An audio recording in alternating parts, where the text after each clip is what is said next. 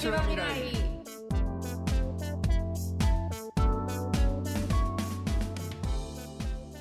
若さんなんかぬいぐるみっぽくなってきたよね。じゃああのね最近俺ルートビアばっか飲んでて。ほてかこれ完全アディクトでう日さ本人日本人っぽくないよねルイートビアって。にルートビアのさ味が美味しいって思うのってあんまり日本人の味覚の中にないじゃん。まあねうん。ないんですよ。ないんですけど、最近そればっかあもうあこれね夜とかにすげえ飲みたくなるんだけどこれどうしようもないじゃん。あんま売ってないじゃん。いやこれ砂糖なのかな？わかんない。なんか何にそんなに全然わかんないアディクションするの？味？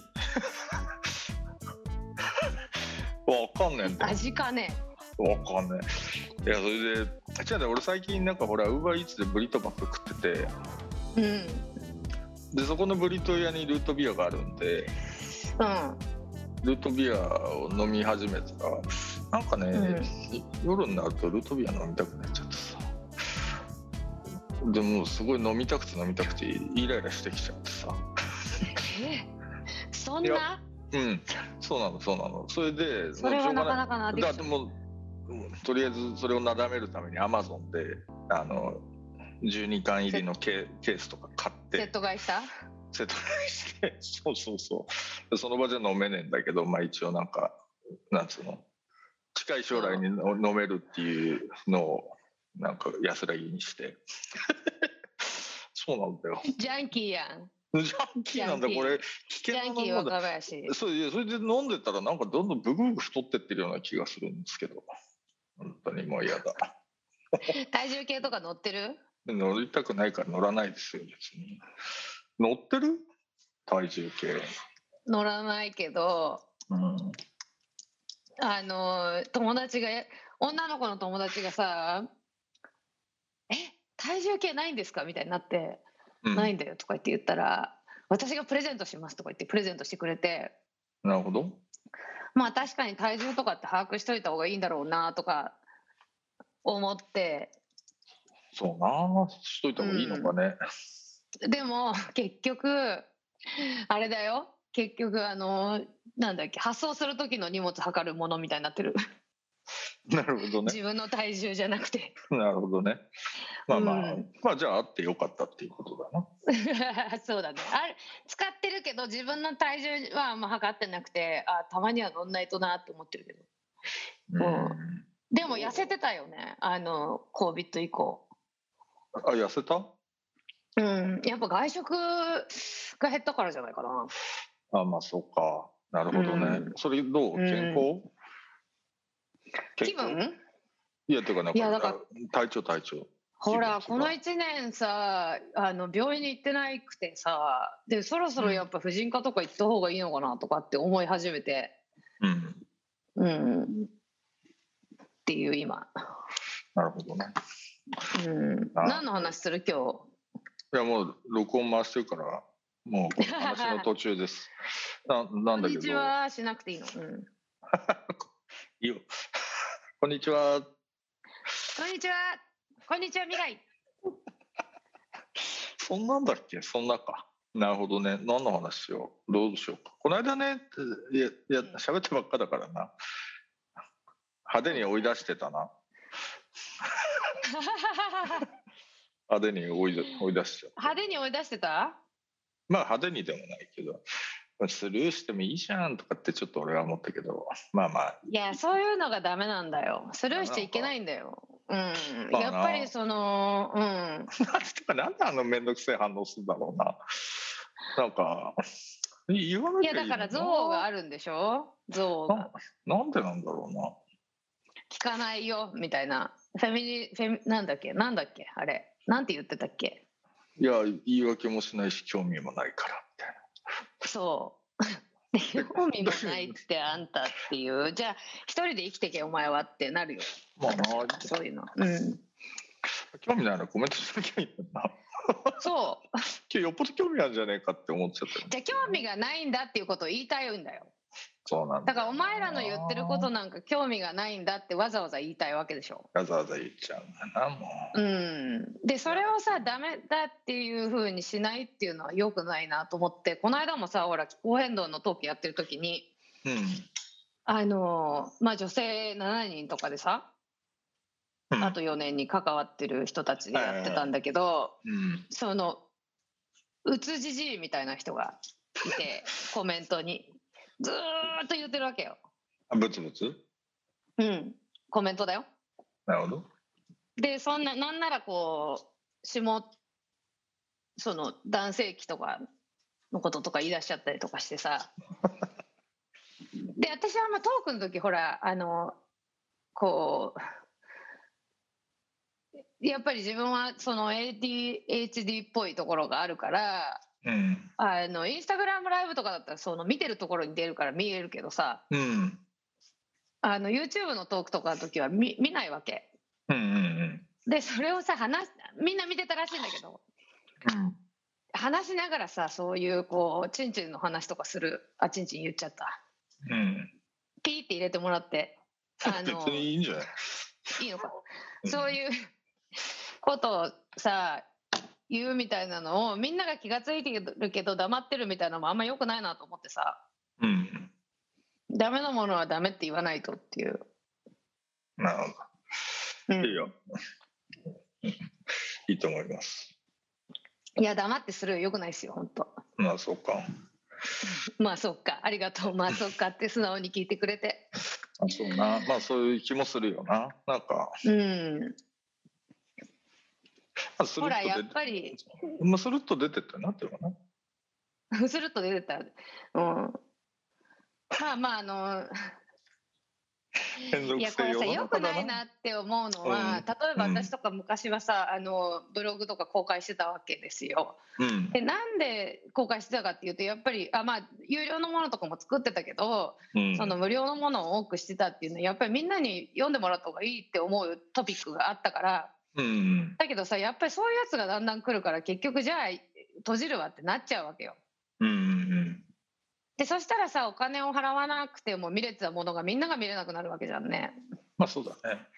うん、まあそれでいいだろうって気もするけどな。まあなあでもほら学生さんとかさ、まあそうだけどさ。だって、うん、あんなもんじゃんだって俺らが、まあどうかわかんないけど、俺ら学生の時だってさ、別にほら、雑誌立ち読みして、ほんほんっつってさ、はいっつって。ま あ必要なものは買ってたけど、そうそうな。必要なものは買ってて、うん。まあそれぐらいのわかんない。情報量多いんじゃないか、もまあまあそういう情報量の観点からはいいと思うんだけどさ。まあでもそのなんとなく気まずい人がいるけど見て見ぬふりみたいなのはあんま良くないなって思ってで私の今のさ生きてる中での一番の反省ポイントはさやっぱりうんこんな自分でも相当いろんなことを見て見ぬふりしてきたと思うわけ。うん、そうか、うん、そうだね。意外と言ってる方だって思ってたけどうん。それでもやっぱりまあ特にセクハラとかさうんうん女性に対する高圧的な口の利き方とかそういうのとかはいちいちまあ諌めてなかったよねっていうところでうん。うん。そのすごい本当に私は今まで日本の女性たちのために何をしてきただろうかっていうのがすごいある。そうだな。あでもなんかあれだねみんな言うようになったよね。いやーだからさ言うようになってでほらあの私たちには、えー言葉が必要だだっけ？うん。声が必要？言葉が必要だかっていう名著がありますけどやっぱりみんな言葉を得始めてきたんだと思うわけ。うん。でなんか私、ほらその私がさこうツイッターとかで言い返したりとかすると、うん。まあ、若さんとかもそうかもしれないけどみんながさこうちょっと心配するわけ、まあ、また怒ってるよみたいなさ、うん。どうどうどうみたいな。うん。でまあ別に私なんかそんなあの怒ってないしむしろまああのちょっと佐渡的傾向があるのでうん。あの全然楽しんじゃってるんですけどうん。そのこうスルーする例えばさやっぱり自分より年下世代若い女性たちとかがものすごい言われ方するのとか見えるわけですよね。うんうんでなんか私とかは別にどれだけ燃えたってあんま大したことないしさうん。だけどそのやっぱり言ってる人たちが孤立するようなことになってはいけないっていうのはすごく思うし、うんうんうん、だからこうまあでもねこれがなんかもうこれほらトンポリとか言われてるけどさやっぱり物の言い方によっては私がの言い方が気に入らんみたいのですごい逆上されたりとかするわけ。で最近もあったのそういうことが。うん。なんか私がその当該人物がミーティングで身内の女性に対してあのの口の聞き方がちょっと目に余ってうん。でその会議にはやっぱり自分のより下の女性とかもいるわけですよね。うんうん。でこれ大人たちがみんなこれを見て誰も何にも言わないっていうのがすごい本当になんかこう居心地悪くてさうんでまあ言ったわけ。うん。そしたらば森喜朗もし ごめん噛んじゃった森喜朗状態になっちゃってその被害者意識を募らせ佐久間由美子に攻撃されたっていうので、うん。それもし森喜朗と一緒やからってなったけどうん。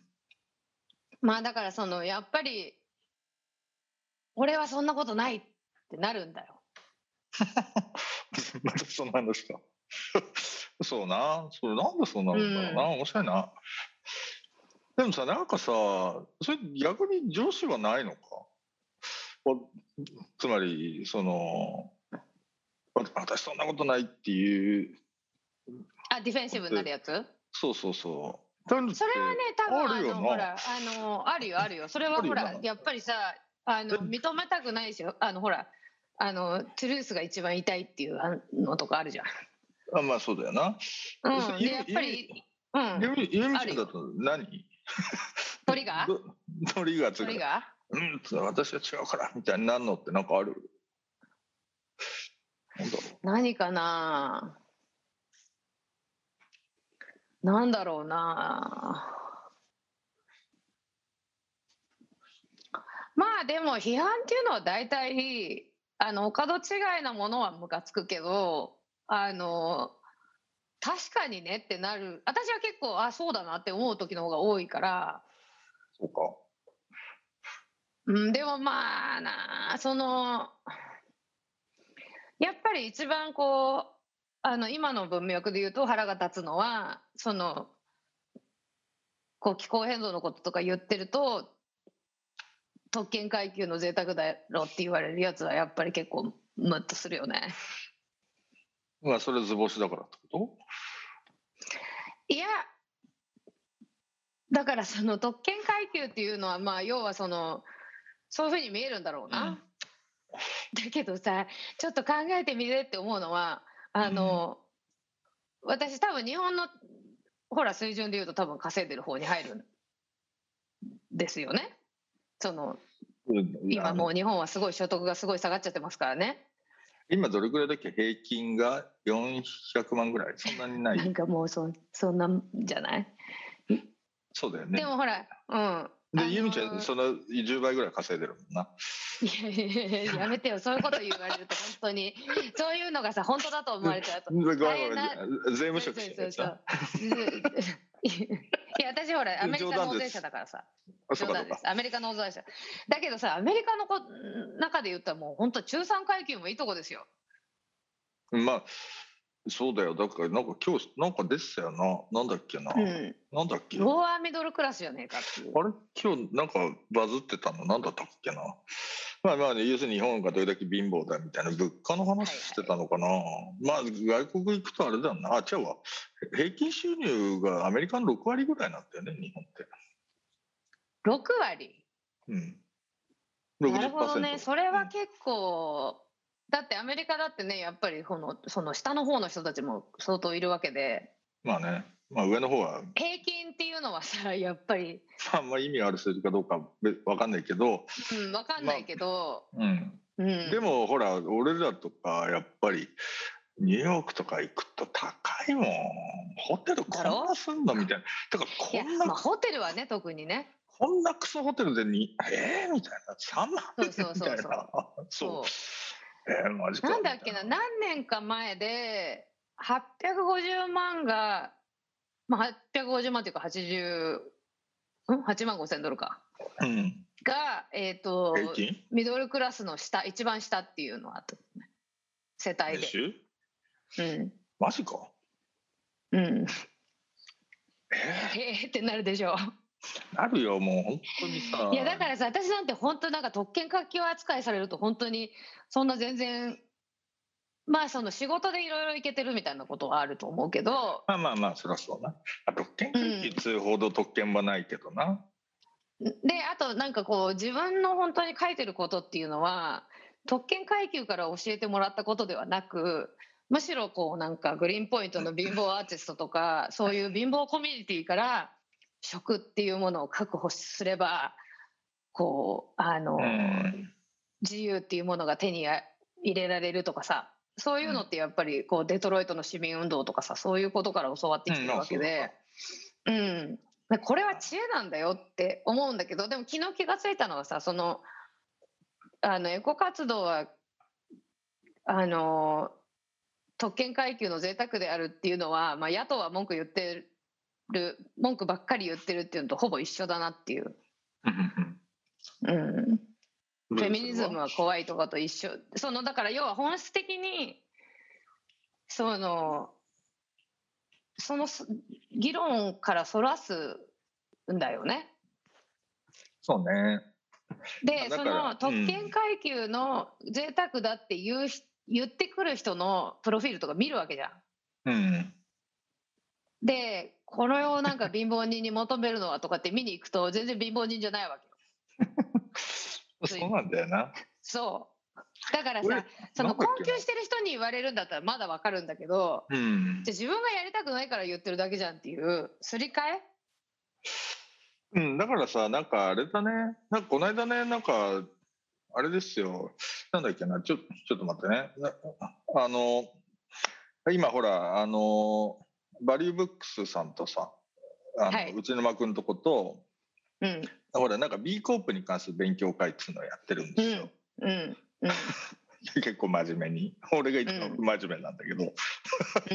で、それでイベントやったんですわ。で、それで、まあ、いろいろどういう話になったんだか、どういう話の流れでそうなったのかわかんないけど、あの、それ見てた人が、ほら、なんかコメントをしててさ、うん。その、なんだっけな、ほら、まあ、とかくエエコっぽい私みたいな人は、まあ、とにかくなんか、ほら、世界を救んでやるみたいな感じで鼻息荒くなるんだけど、うん。まあ基本的になんつうのかなその、まあ、結局ほら B コープみたいな話で言うと会社の話だからうん。やっぱり自分の会社っていう立脚点からしかやれないわけじゃない。うん。じゃない。だから自分たちのアセットもあるしみたいな話うん。でさ。うん。でそれほらこの間のトライアログの時もそうだったんだけどあのほら、まあ、もちろん例えば要するにポリエステルの再生やってそのポリエステルの再生再生によって私ポリエステル作んなくて済むじゃんっていう話は一個の課題の解決なんだけども、まあそれでもうん。ほら、なんていうの？結局ポリエステル洗ったりするとそのマイクロファイバーみたいなのがその海に流れてみたいな話っていうのはあるわけじゃんみたいな話っていうのは、まあそれはその通りなんだけどただほらその会社としてある意味世界を救うみたいな話っていうのはその会社としてやるやれる話をするっていう話だからさ。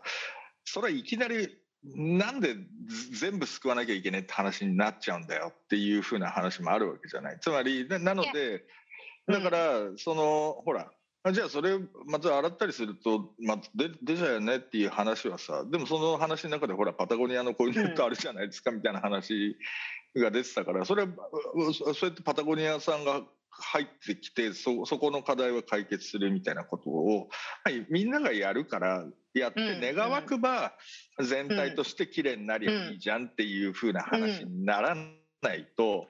お前そんな全部やれてないんだからダメじゃんみたいな話ってさ いやそれ全部やれるやついねえだろうっていう話をこれねそうなのよ。飛ばしてんだよな、っていうのはちょっと面白いなと思った。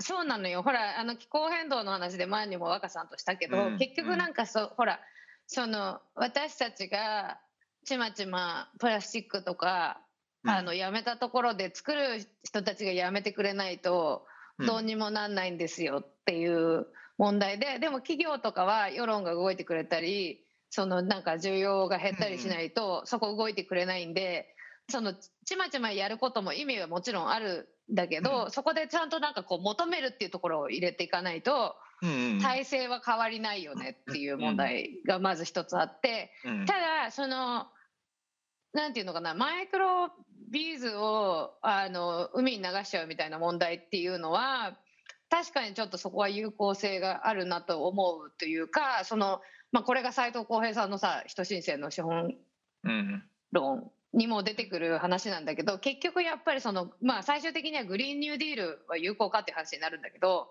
うんこう今バイデン政権が描いてるようなグリーンニューディールとかうん。そのまあね今菅政権が急に言い出した脱炭素みたいなものっていうのはうん。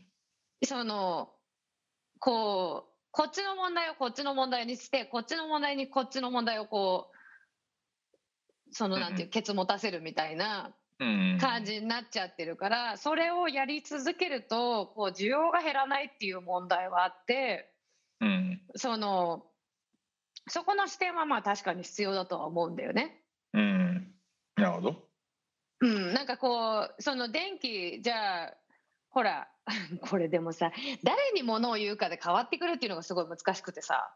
うんそうなんだよな。いやだからさ、うなんかなんつうの？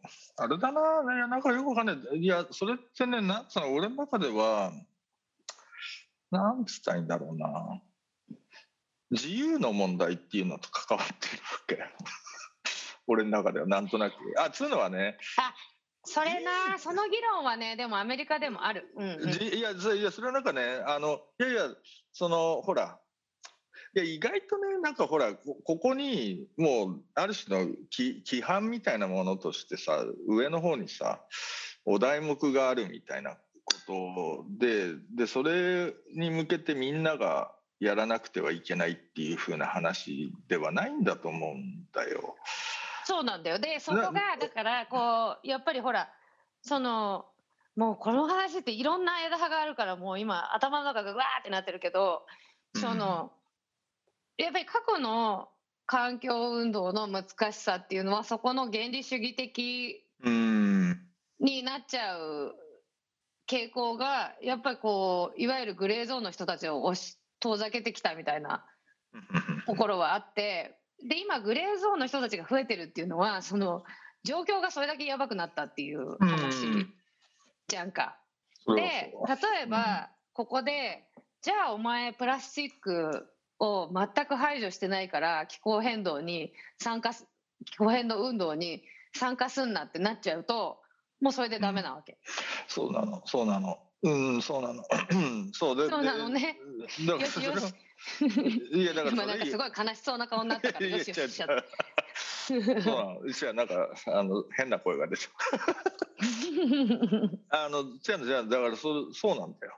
だからさ、なんつうのかな、お前にその資格はあるのかみたいな話っていう論法になってくるのをさ、いやそれやめた方がいいじゃん。で、やめた方がいいまあまあだまあ、逆に言うと誰にでも資格あるし、まあ、逆に言うとうん誰にも資格ないっていうのが前提って話じゃんか。そうだよねだからそこのお前はこのけ話する権利があるかどうかみたいなことになっちゃうともうそれですすでにこう実効性失うしうん。そのそれこそだからほら「ウィー」っていうのはさみんなが参加せよってことじゃないわけよ。お？そうなの？あれ？お？違うの？社会全体のヘルスを考えていこうっていうことだからさ要は。うんうんうん。それぞれがってこと？うんうん。だってそれはだってさやっぱりそれぞれの個性とかはもちろん大切にするわけだからさ。そうそうそう。だからそこで、うん。それそれはだから自由の問題っていうのがあるわけでしょ？うんうんうん。そうなの。だからそれがさほら今さ別の方向を見るとさその自由自由で自由が大切すぎてマスクしたくない。みたいになる。うん、人もいるから。いるからね。その誰どこむどこを向くかによってそのなんつうのコミュニケーションを考えないといけないっていうのはさこう、うんすごい重要な課題だよね。だって本当になんかこうもう女性問題とかもあのレイシズムとかさ気候変動とかも全部そうだけど結局やっぱりコミュニケーションの失敗だったり成功だったりなわけですよね。なんか気候変動っていうものが、まあ、なそのアルゴアの時代から一回こうそのうん。イシューとしてちょっと消えていってしまったのはやっぱりそういうコミュニケーションがそのまあ保守側が上手だったっていうこととかもちろんあるし。なるほど。そのその中にさやっぱりアルゴアがあれを言うのは特権階級だとか飛行機乗ってるくせにみたいなこととかももちろん入ってきたわけだよね。うん。であとよくあるのはほらあの原発とかもそうだったけどさそのくあの経済が死ぬっていうやつね。うんうんうん、でそれでなんかそこそういう考え方でいくとそれ以上議論が進まないよねってなっちゃうから。うんやなんかねほらなんて言うんだろうな。俺とかほらこれからメディアってどうなりますかとかって聞かれたりすんじゃん。で特にそれ、まあ、聞くのメディアの人だったりするわけじゃん、でまあそれ考えるのはまあ面白いから別に一緒に議論するのは全然意味あることだと思うんだけどうん。ただ結局さそこで答え見つけてみんなでそこに向かいましょうっていう話にはならんわけで。うん、だから結局ね。だからオタク御社は御社なりのなんか結論の中でこういう方向に向かっていくわけだし、うん。うん。我が我が社は、うん。てかうちうちのアセットから言ったらこういうふうなところでこういうことをやって、ちょっと未来に向かっていくことになるわけでみたいな話だから、まあ別にその全体としてなんかメディアの未来がどうなっていくかっていうのを語るのはいいんだけど別にそれ答え合わせみたいな話にはならんわけでさ。っていうところがねなんか意外とうん。なんかみ、なんつうのみんな横見るんだよなっていうのはなんか前からそう思ってたんだけどだからその、なんか気候変動みたいな話になってくるとさやなんかすげえでかいお題目が来たやったっつってさそれそれが要すうるにん。もうあれだと答えだと。それで自分たち答え合わせして、いかんいかんずれてるずれてるみたいなことやってててもさ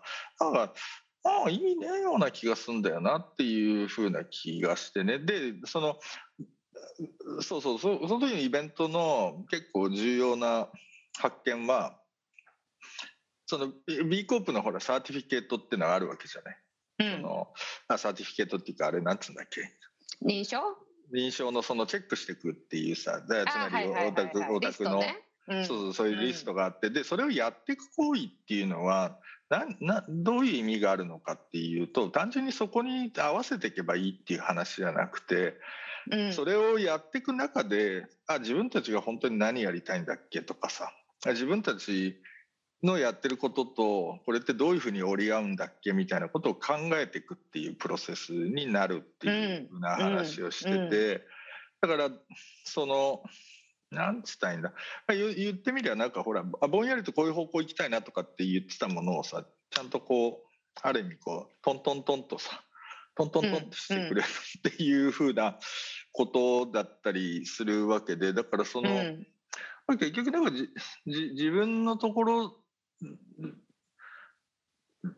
にしかややれないやり方っていうのを見つけ出すっていうふうなうんが大事なような気がするんだけど、なんかその視点がなんか抜けるんだよな。なんかだってみんな別に全部違う会社なわけだし、そこに働いてる人は全部違うわけだし。だからぜそうなんだよね。だかそう条件が違うわけテイラーされたうん。そうそうあの ごめんかぶっちゃったよ、うん。えっ、とテイラーされた答えみたいなのをみんな求めるわけ。うん。でそんなもんは簡単に出るわけないわけ。な、でその ないだろの答えね。うん、ないんですよ。自でうんあの B コープのリストで言うとあれ私見てさこんな大変なのってうんうんうん。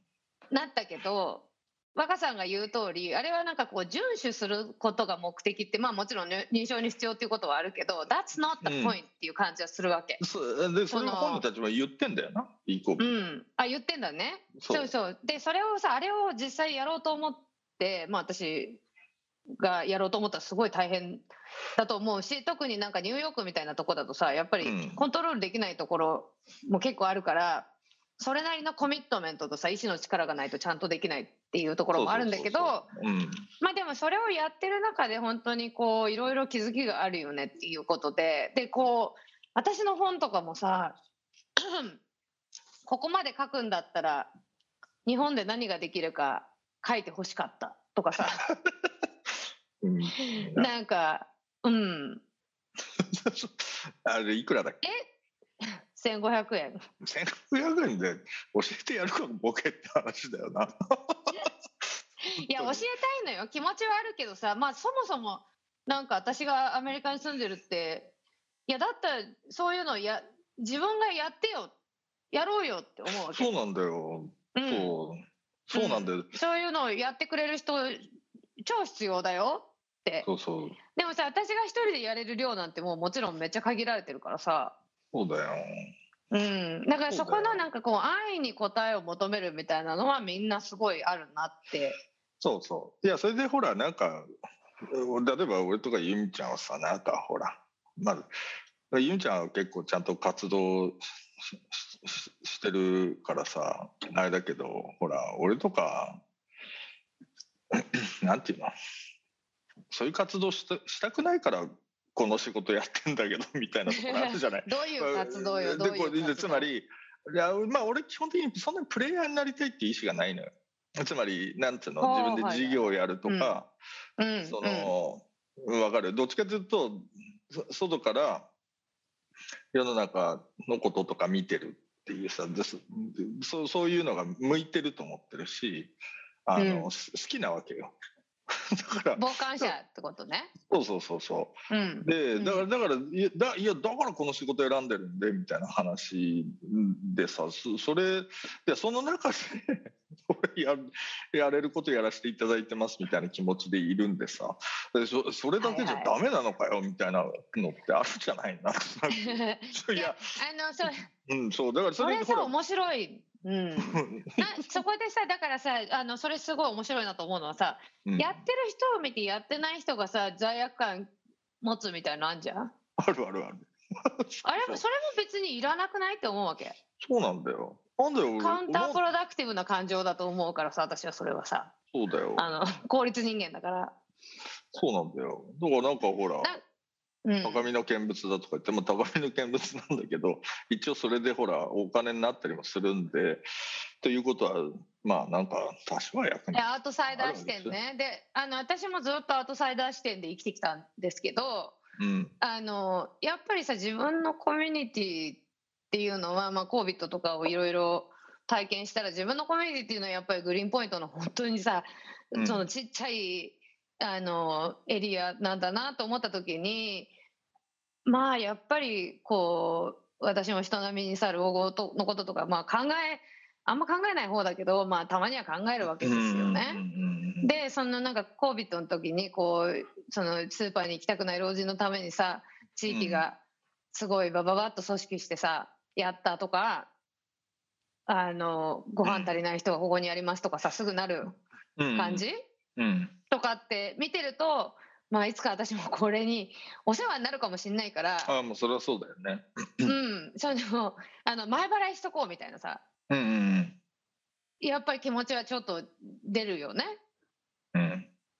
うん、だからなんか、うん、そうだね。だから私はこの多分1年2年でちょっと自分の心の中に大きな変化があったっていうかうんなんかやっあのそうなの。うん。まあ とはいえななんか昔みたいにお気楽に「ウェイこのデザインいけてんな」とかっつってそれだけでなんとなくすまなくなってきたっていう自覚はあるんだけど あの頃よかったなみたいな。でもそれいやでもそうそれって大事なことだったんだけどな。大事なことだよ。でうん、でそれでさなんか別に私は全然若さんが罪悪感感じる必要とかもなくて まさあそこまで感じてないけどなんとなく、うん。あでもずっと感じてたか？ずっと感じてたかもな。いやなんかあるんだと思うんだよ。それでこれって別に若さんだけの問題じゃなくて結構社会全体の話だと思うわけ。うん、そのなんかそうそうだやから。れてない自分を責めるとかなんかほらいい仕事とさなんかなんていうのそのただ正しい仕事とさ、うんうん。正しいっていうのかな善善なる仕事とうん。そうでない仕事があってみたいなことをいやまあそれはお医者さんはえー偉いのはそうだけどさみたいな話だけどちっちゃ何の話それ？いやわかんないけど。まあいいやとりあえずちょっと一回あれだ。もう30分超えちゃった。一回え？ちょっともう。これ何の話だった？何の話じゃないあまあでもそうだよね。気候変動とか運動とかの罪悪感とかの話かな？違うの違うの。俺がしたいのはうん。えっとなんていうのかな。こうでなくてはならないみたいなことに企業とかうん。人がやっぱり縛られすぎてるんじゃないかなっていうふうな気がするわけ。いや本当そうだよ、う、んだなななのでなんかいやいや別にだからその自分がまあもちろんだからさだってじゃあうちの会社でさ国庁舎なりにじゃあもうちょっと社員全員 SDGs のバッジつけようぜみたいなことしたとしてだよ。そうね。大大したことやれないじゃん。あのいやでで、うん。それはうちなりの貢献っていうのをどうやって果たすかっていうのを考えるっていう話だから別にそれ周りとの比較の話じゃないから自分たちのことを考えるべきであって、うん。で、うん、っていうことを,、うんを言いたかったか。うん、そうだね。なんかほら、その、いや、いい、じゃあ最後にまとめっぽく言うけどさ。あまあの、その Wii とかさ、うん。あの、共助とかさ、うん。あの、こう、あの、斉藤浩平さんが言うところの顧問、うん。教教育みたいなこととかっていうのは、うん。個人が我慢する話じゃなくて、うん。その個人個人がこうこの世界に属してる個人全員がこうその安全とかうん。こう医療とか食べ物とか屋根とかそういうものを手に入れられるっていうところがうんポイントだからそのじどうしてもさ今までのフレームで考えると個人が犠牲を強いられるとかうん。個人が罪悪感を感じなければならないとかそういう話に転換しうんていきがちなのね。うん。でやっぱりそこのなんかこうあの過去の運動ってやっぱりどうしてもそういう原理主義的な人たちがどうしてもいるっていうところがあのなかなか難しかったポイントで、うんそこのなんかこうお互いを縛り合ったり罪悪感をこう要求したり、うんやってやれてないかったりやってない人を責めるとかそういうのも論外、論ね外、うん、そうなのそうなの。という。はい。はいそういうことせめて結論つけてみました。ありがとうございます。というわけで、はい。はい。また。ではまたね。はいよ。バイバイ。はい